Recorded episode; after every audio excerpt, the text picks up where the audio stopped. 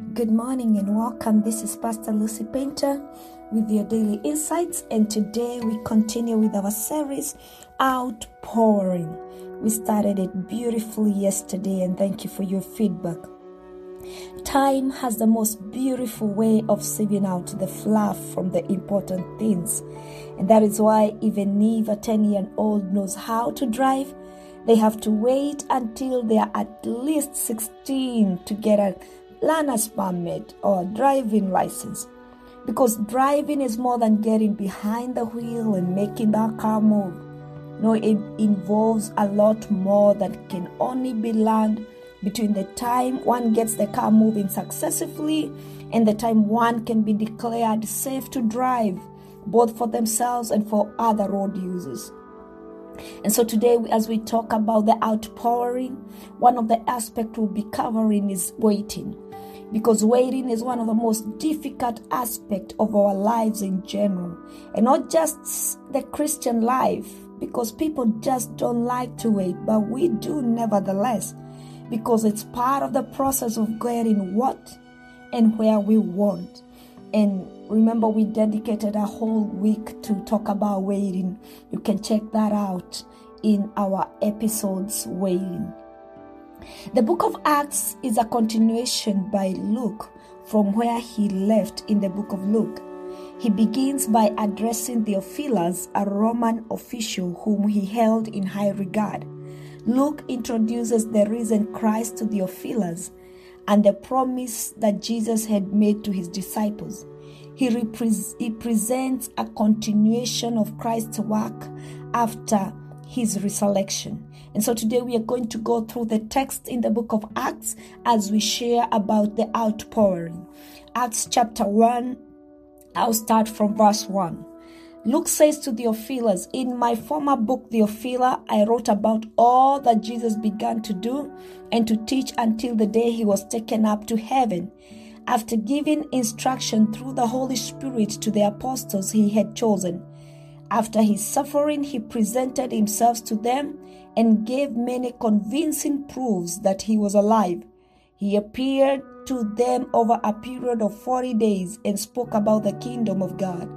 On one occasion, while he was eating with them, he gave them this command Do not leave Jerusalem, but wait for the gift my father promised, which you heard me speak about.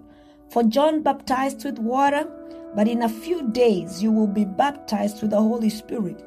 Then they gathered around him and asked him, Lord, are you at this time going to restore the kingdom of Israel?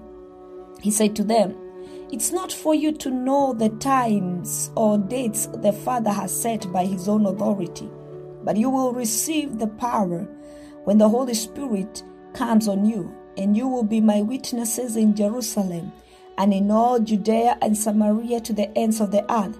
And he said this. After he said this, he was taken up before up. He was taken up before their very eyes, and a cloud hid him from their sight.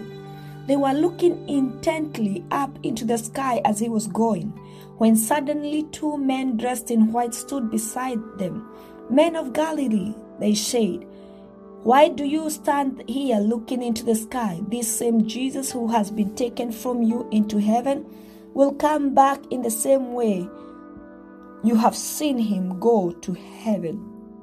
So in verse 2 and 3, Luke reminds Theophilus the last works of Jesus before his ascension.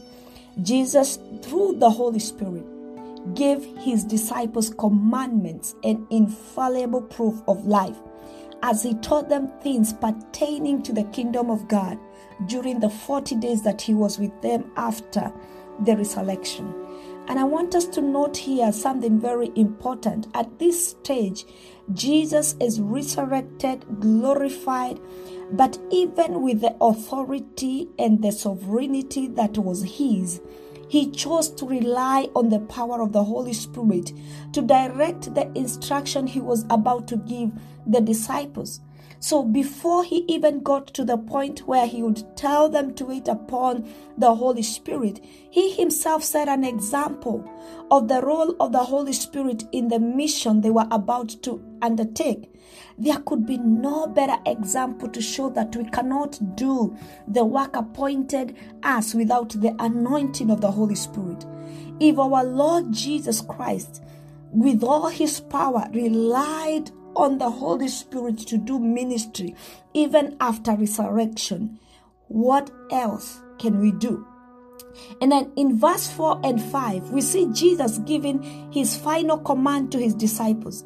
They were to do nothing else but wait for the Holy Spirit.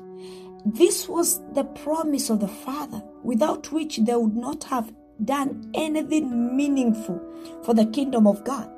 It was a gift promised by God Himself, which was bound to be fulfilled, that it was worth waiting for. Something that they would have to have faith and patience to receive.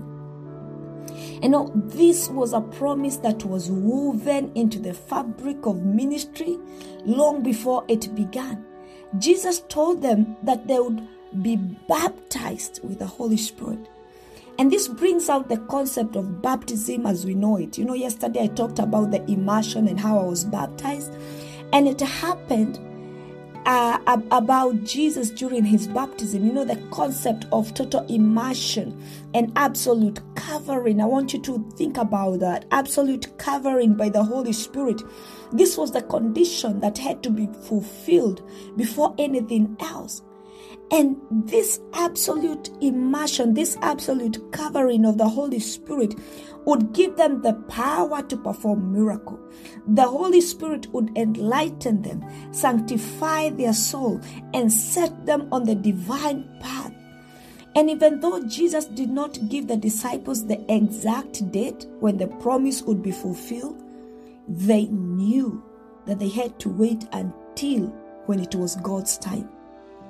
And you know, on hearing the words of Jesus, the disciples would have thought that he was speaking apocalyptically, and thus their interest in knowing if the time had finally come for the kingdom of Israel to be restored.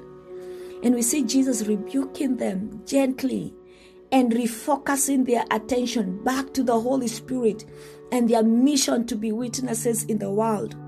And in the conclusion of this dialogue, it's rather interesting because if you know the details, it ends in a declarative statement or something I would call a prophecy, which we see fulfilled. You know, it says uh, uh, uh, in 1 7, as the apostles preach through Jerusalem, uh, in Acts 8 12 is a record of the gospel in Judea and Samaria. In Acts 13 28 is the gospel to the rest of the world, just like Jesus had said when he said, You will receive power when the Holy Spirit comes on you, and you'll be my witnesses in Jerusalem, in all Judea, in Samaria, and to the ends of the world. And unlike the way Jesus appeared and reappeared after resurrection, we see him in the last of the few verses we have read today, being lifted to the heaven. This was designed so that the disciples would know he was gone for good this time and the next phase was about to begin because it was only after he was gone that the Holy Spirit, the Helper, would descend. For the second times, the disciples appears distracted by yet another event, and it's only after the angels have appeared and asked them, Why are you staring at the sky? that they remembered their commission was to go back to Jerusalem to wait upon the Holy Spirit. I know we've just begun this new series on outpouring.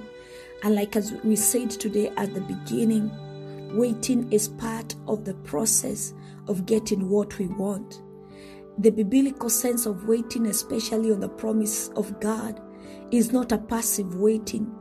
It is a process of becoming what God intends us to become. Even after the ground has been prepared and readied for the seed, a farmer knows to wait for the outpouring of the rain.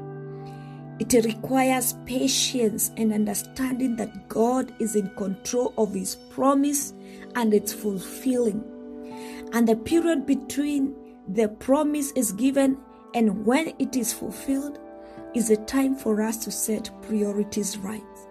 It teaches us to persevere and train our focus on the promises of the Father, whose words is yes and amen. His promises are yes and amen. Are you ready for the outpouring? Have you been waiting for the outpouring? This is Pastor Lucy Painter with your daily insight, and this is Outpouring, Day 2. Shalom.